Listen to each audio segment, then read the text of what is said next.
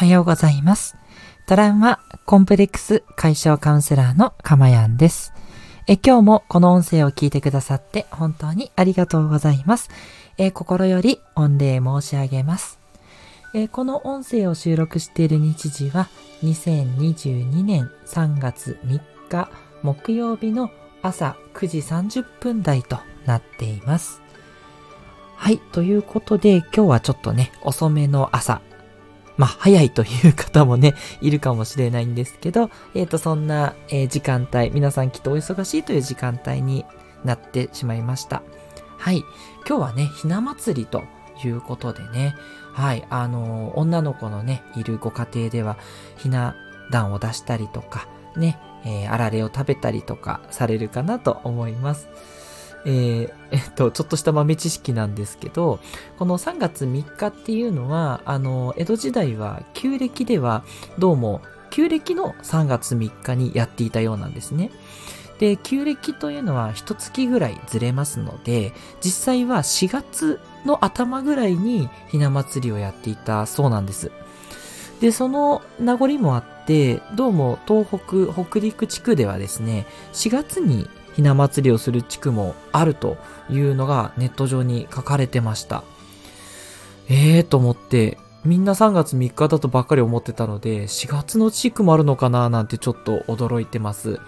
もしね、うちは4月ですよなんていうところがあったら、ぜひ教えてください。ちょっと気になったりしています。はい。で、えー、早速今日のテーマなんですけど、今日は実はちょっと悩みました。それでちょっと遅くなっちゃったのもあるんですけどね、今日はどうしようかなって思って、でも、うん、っていうのは、その朝にね、あの、この音声はよくお届けしてますので、朝にあんまりね、暗い話はやっぱりしたくないなと思ってます。だから、いつもあの、幸せに向かうね、えー、癒しと言いつつ、割とその穏やかなね、温かい、え、イメージでお話をさせていただくことが多いんですけど、とはいえね、うん、やっぱり、ちょっと今日はこの話題だなっってやっぱりもう思ってしまって すいません。ちょっとね、朝から、あの、暗くね、感じる内容もあるかもしれないです。あの、そんな別に暗いトーンで話すわけではないんですけど、ちょっとね、そういうのは朝からはっていう方はね、あのー、すいませんがご遠慮いただいて、後でね、寝る前とかに、あの、ゆっくり夜の時間に聞いていただいてもいいかなっていう内容になります。はい。なので、あの、ぜひね、すみません。ちょっと皆さんの、あの、ご状況わからない中でのお話ですけど、それでもね、あの、もしこの音声がきっかけで変わる人がいるのであれば、ちょっとですけどね、本当にわずかな力ですけど、まあ、世界にね、貢献できることにもなるのかなと思ってですね、そういう思いを込めてね、今日は発信をしたいと思っています。はい。で、もう何のことかっていうのは言わないですけど、まあ、ひどい状況ですよね。あの、これまでね、世界の平和をね、保つために頑張ってきたはずなんですけど、やっぱりね、こう、力をね、持たない、ね、一般的な市民に対しても悲劇が起こってしまってるっていう、やっぱりこの惨状は、ね、どうしたらいいんでしょうとしか思えないんですけど、でも、うん、私たちができることっていうのは、まずはやっぱり皆さんおっしゃられると思いますが、祈りを捧げるということと、あの、皆さん各自のお仕事をきっちりされるっていうことと、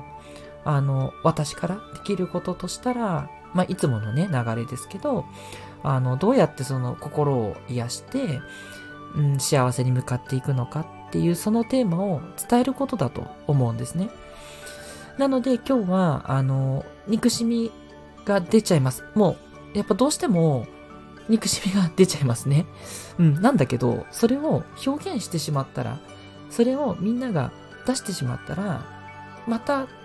歴史は繰り返してしまうかもしれないわけですよ。うん。それは何としても食い止めなければいけない。それを望んでいるわけではみんなないと思うんです。だから、あの、この音声を聞いてる方にお願いしたいのは、すごい憎しみがあります。だけど、それは新たな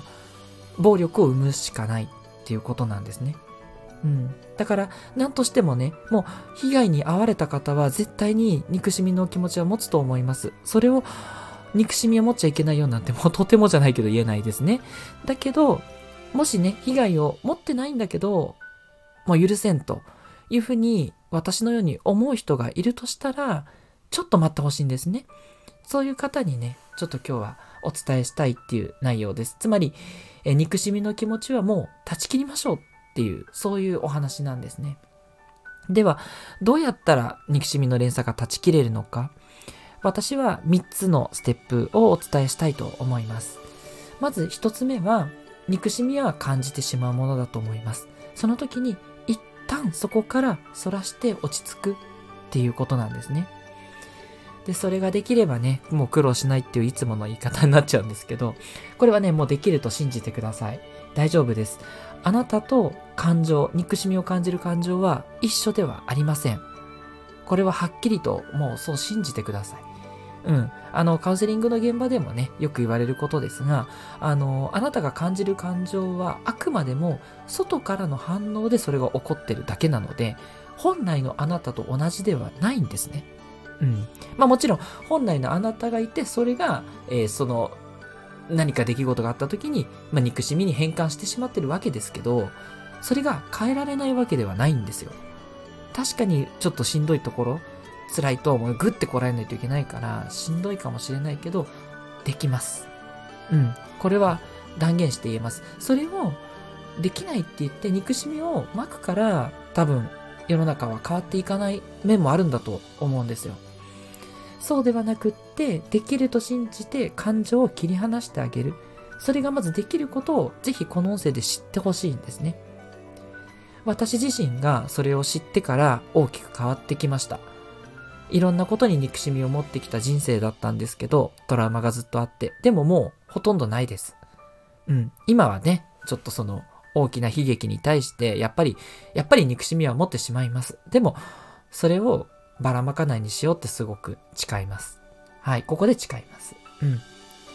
で、あとは私の音声をここまで聞いてくださった方であれば、臨場感っていうことを何度もお話ししています。未来のワクワクに対して臨場感を持ちましょうって言ってます。ワクワクするまではいかなくてもいいので、きちんとそっちの臨場感に戻っていきましょう。憎しんでいるっていう臨場感に溺れてはいけません。臨場感をそっちの全然違う現実でもいいですし、現実に没頭して仕事をねしてもいい。その失恋した人が仕事があって助かるっていうのはそういうことだと思うんですよ。仕事っていう臨場感に入れるから、失恋っていう臨場感を忘れられるように、憎しむことがね、普段いろいろあるとは思うんですが、そこに対して、それから大きなその悲劇に対してもですけど、そこの臨場感に入らずに、そこから脱する。これが一つ大事なことだと思っています。そして二つ目のステップは、感情をフラットにすることをやりましょうということです。ちょっと憎しみのところから臨場感を離して落ち着いてきたら、次は瞑想とか深呼吸をゆっくりしていただいてですね、感情をフラットにしていくっていうことをやってください。瞑想ができる方は一番いいと思いますし、まあ、ちょっと公園に行くとかカフェに行くでもいいですし、あとできる方は深呼吸。まあ、深呼吸はね、皆さん できると思うので、普通にやっていただければいいだけなので、それをやってくださいというところです。はい。そして3点目。3点目は、それでも憎しみは消えない。強い憎しみがあるとしたら、その憎しみが消えないのなら、せめてね、悲しいに変換するのはどうかなっていうのが私のおすすめです。憎しみだったら、やっぱり相手にその負のエネルギーが向かってしまうんですね。その気持ちで相手もまた嫌な思いをしたり、また世界に憎しみが増えていってしまうかもしれない。そうではなくって、悲しいだと自分の中に留まるんですよ。なんでこんなことされたんだろう。悲しいな。辛いな。っていう自分の中で留めて、それをゆっくりと溶かしていくような、そういう感じのね、変換をしていただきたいって思います。まあ、静かにね、待つっていうことでもいいですし、先ほどの臨場感と同じで、何かね、その悲しい気持ちがあるんだけど、まあ、それを抱えて、まあ、何か作業とかね、やることに没頭していく。それでもいいと思います。そのうちに、そういう気持ちがふっとね、なくなっていく。また生まれるかもしれないけど、そらして、感情をフラットにして、まあ、残るんだったら悲しいにせめて変換して、で、また消えていく。うん。っていう形で、ぜひね、連鎖をあなたの中で断ち切ってほしいですね。うん。そうしないといつまでもね、こう、鬼滅の刃の鬼じゃないですけど、そういうものがやっぱり生み出されていってしまうわけですよね。うん。それは、うん、全部を根絶するのは難しいかもしれないけど、気づけばちょっとずつ変わっていくことだと思うので、私はこれを発信し続けるんだろうなっていうことはもう使命だと思います。うん。だし、ね、それをやらないで何をするんだっていうぐらいの思いもありますので、今日はね、ちょっと、ちょっとトーンが低いですけど、そんな話をさせていただきました。はい。ということでね、あの、なんだろう、皆さんご自身でね、あの、やり方を工夫していただいてもいいですし、もし今日の3つのね、ステップができそうであれば、ぜひともね、実践していただいて、いかにね、自分のところで受けた苦しみ、その辛さ、怒りを止められるか、そこにかかってると思いますので、そういったね、草の根運動からしていって、すごい遠い未来かもしれないですけど、遠い未来には戦争って何だったんだろうっていうね、平和しか知らない人